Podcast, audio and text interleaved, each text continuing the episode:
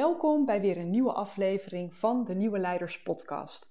Mijn naam is Petra Kuipers en in deze aflevering neem ik je mee in een aantal overpeinzingen die ik had uh, tijdens de roadtrip van de afgelopen dagen. En die gaan over de complexiteit van uh, de, de problemen waar we op dit moment tegenaan lopen en hoe die om een andere vorm van bewustzijn vragen. Dat is natuurlijk makkelijker gezegd dan gedaan. Hoe ontwikkel je nu zo'n ander bewustzijn waarmee je de vragen waar je nu mee te kampen hebt duurzaam kunt oplossen?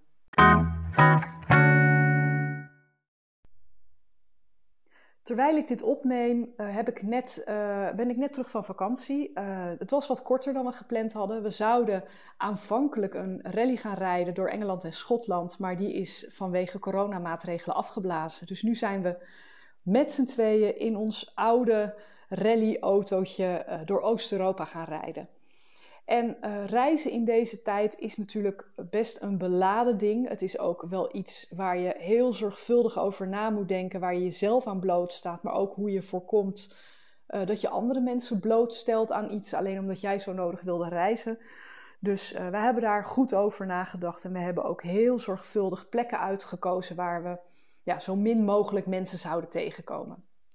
En het bijzondere van zo'n reis is dat je heel erg geconfronteerd wordt met de verschillende denkwijzen die er zijn in verschillende landen over hoe je het beste kunt omgaan met uh, een pandemie. Uh, van dag tot dag bleken regels te verschillen, uh, waar je mondkapjes moest dragen, waar niet, wat voor hygiënemaatregelen er waren als je bijvoorbeeld een keer in een hotel ging slapen.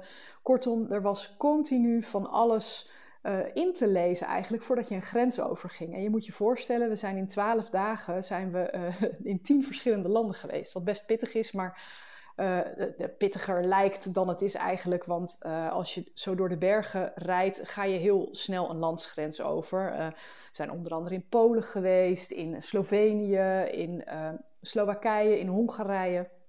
En overal hebben we kunnen zien uh, in de weinige contacten die we hebben gehad, hoe er wordt omgegaan met de uh, veiligheidsregels.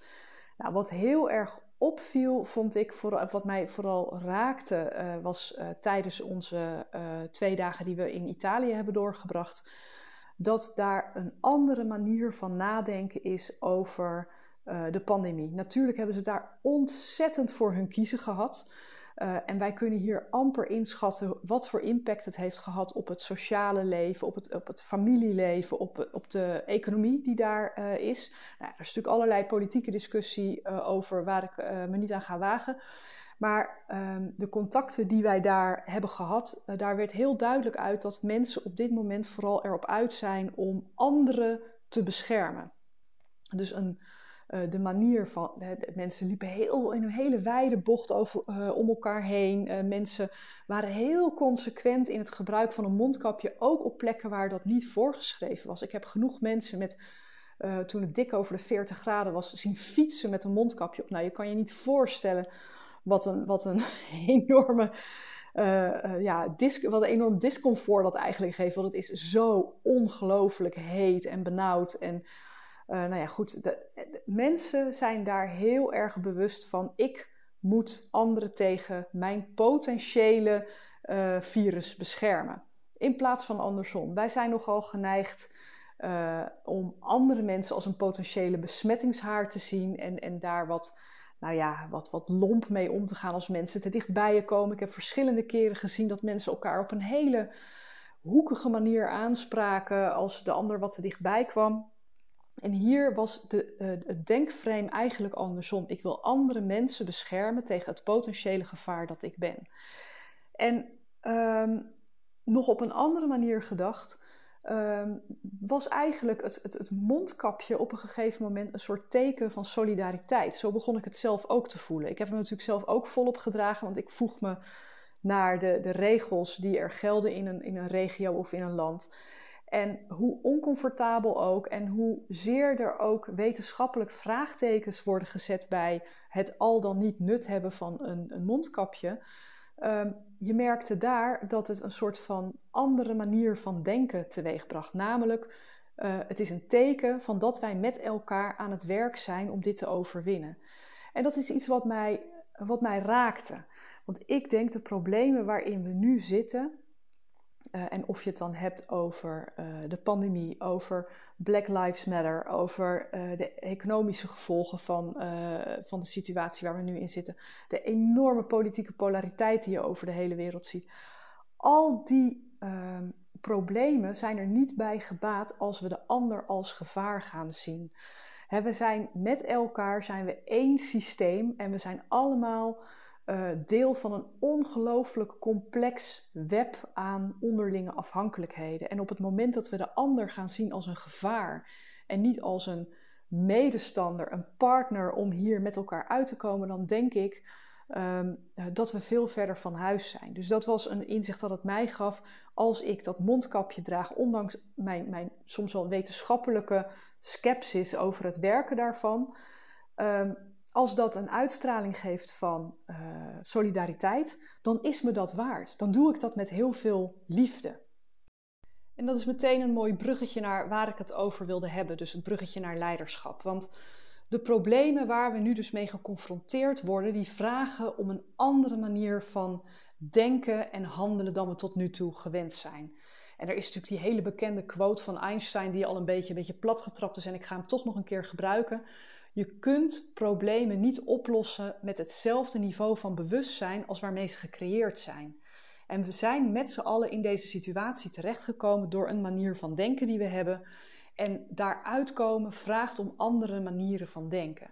En dat is natuurlijk heel makkelijk gezegd, maar hoe ontstaat nou zo'n andere manier van denken en van handelen. Want um, het is natuurlijk niet iets waarvan je een besluit neemt en zegt: Oké, vanaf nu ga ik anders handelen. Je hebt het over een bepaalde conditionering van, van decennia die je aan het, keren, aan het keren bent in de manier waarop je naar maatschappelijke problemen kijkt. En ook dat is leiderschap. Het uh, besef dat uh, het bewustzijn wat je nu hebt, de manier van denken die je nu hebt, dat heeft ons tot hier gebracht. Dat heeft ons ook heel veel uh, voorspoed gebracht, heel veel oplossingen voor eerdere problemen die weer uit een ouder bewustzijn zijn ontstaan. En op dit moment hebben we nodig dat we weer naar een volgende fase gaan om deze problemen aan te pakken. En een aantal overpeinzingen um, die ik daarbij heb gehad, die wil ik hier graag uh, met je delen. Want dat is het mooie van zo'n zo'n trip.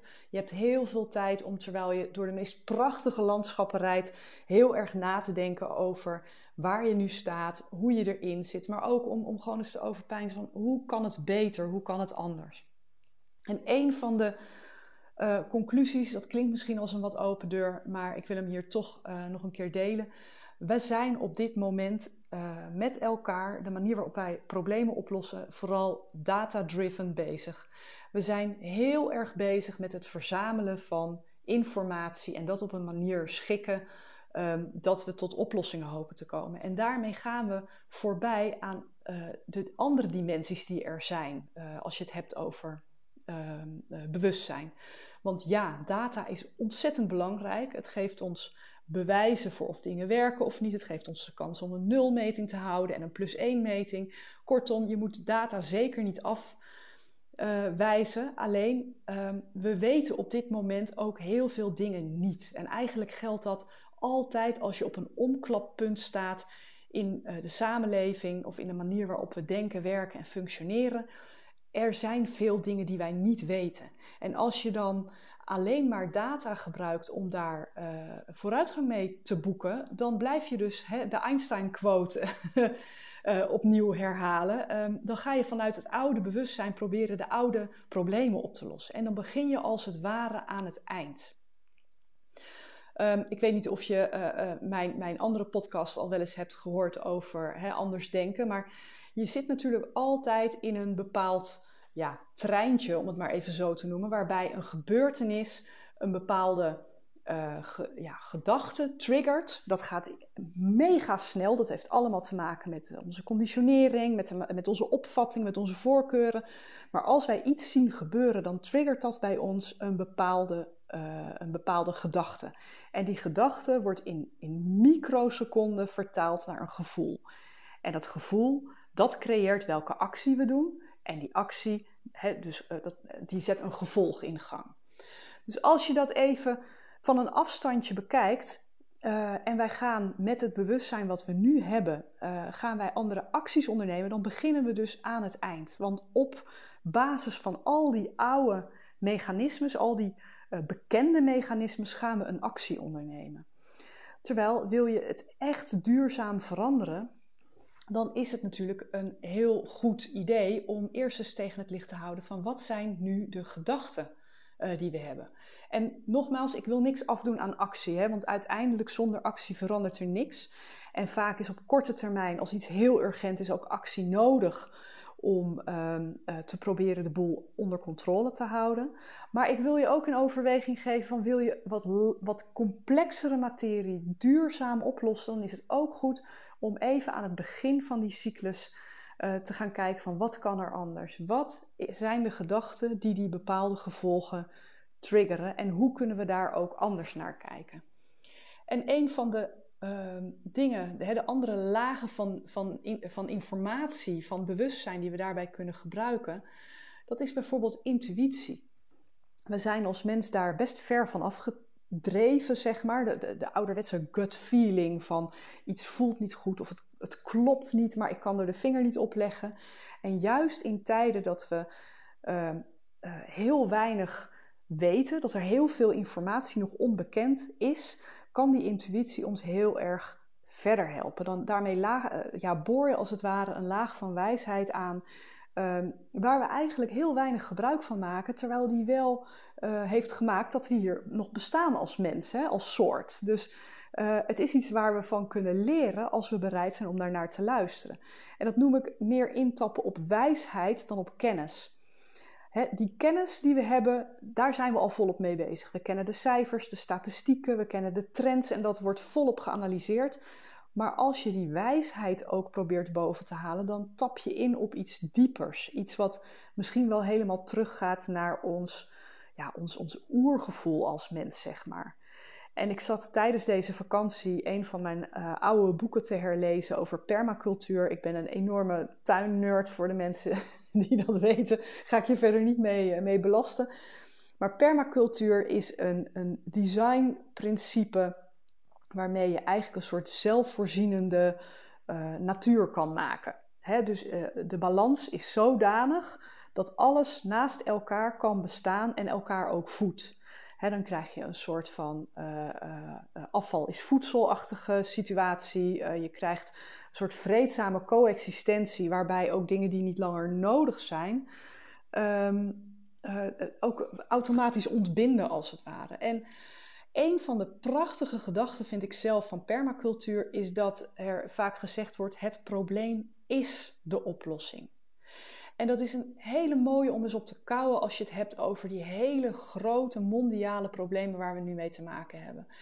Niet dat ik de oplossing al heb, maar gewoon dat idee van goh, het probleem kon wel eens de oplossing zijn. Wat, wat brengt ons dat voor informatie? Uh, het is bijna een martial arts-achtige beweging die je dan in gang zet.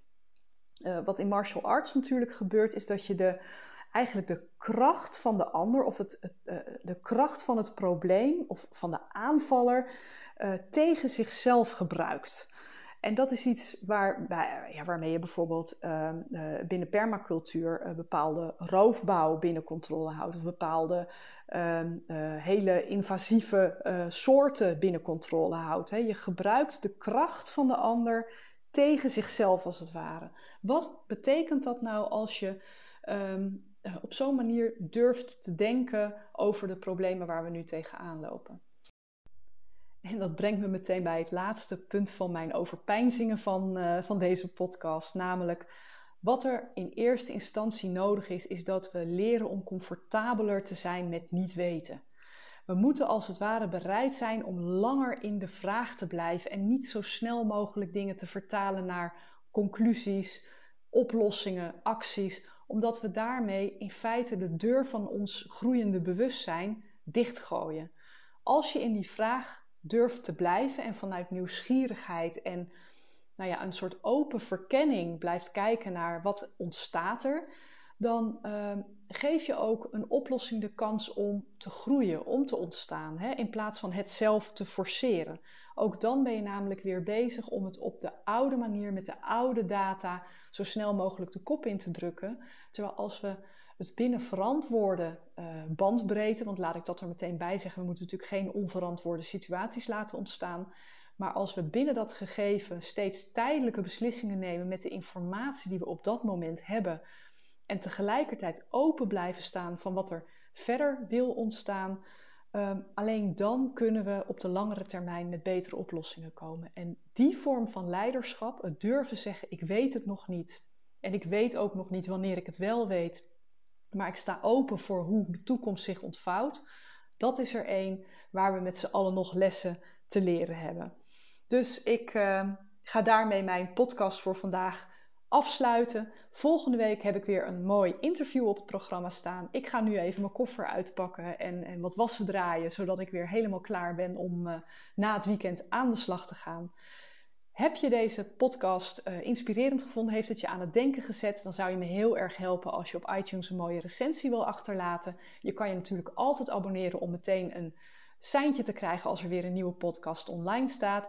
En je kunt mij verder vinden op De Implementatiedokter, op Facebook, op Instagram. En uiteraard uh, gewoon onder mijn eigen naam Petra Kuipers op LinkedIn. Ik vind het leuk om met je te connecten. Ik wens je een fijne dag. Dag, dag.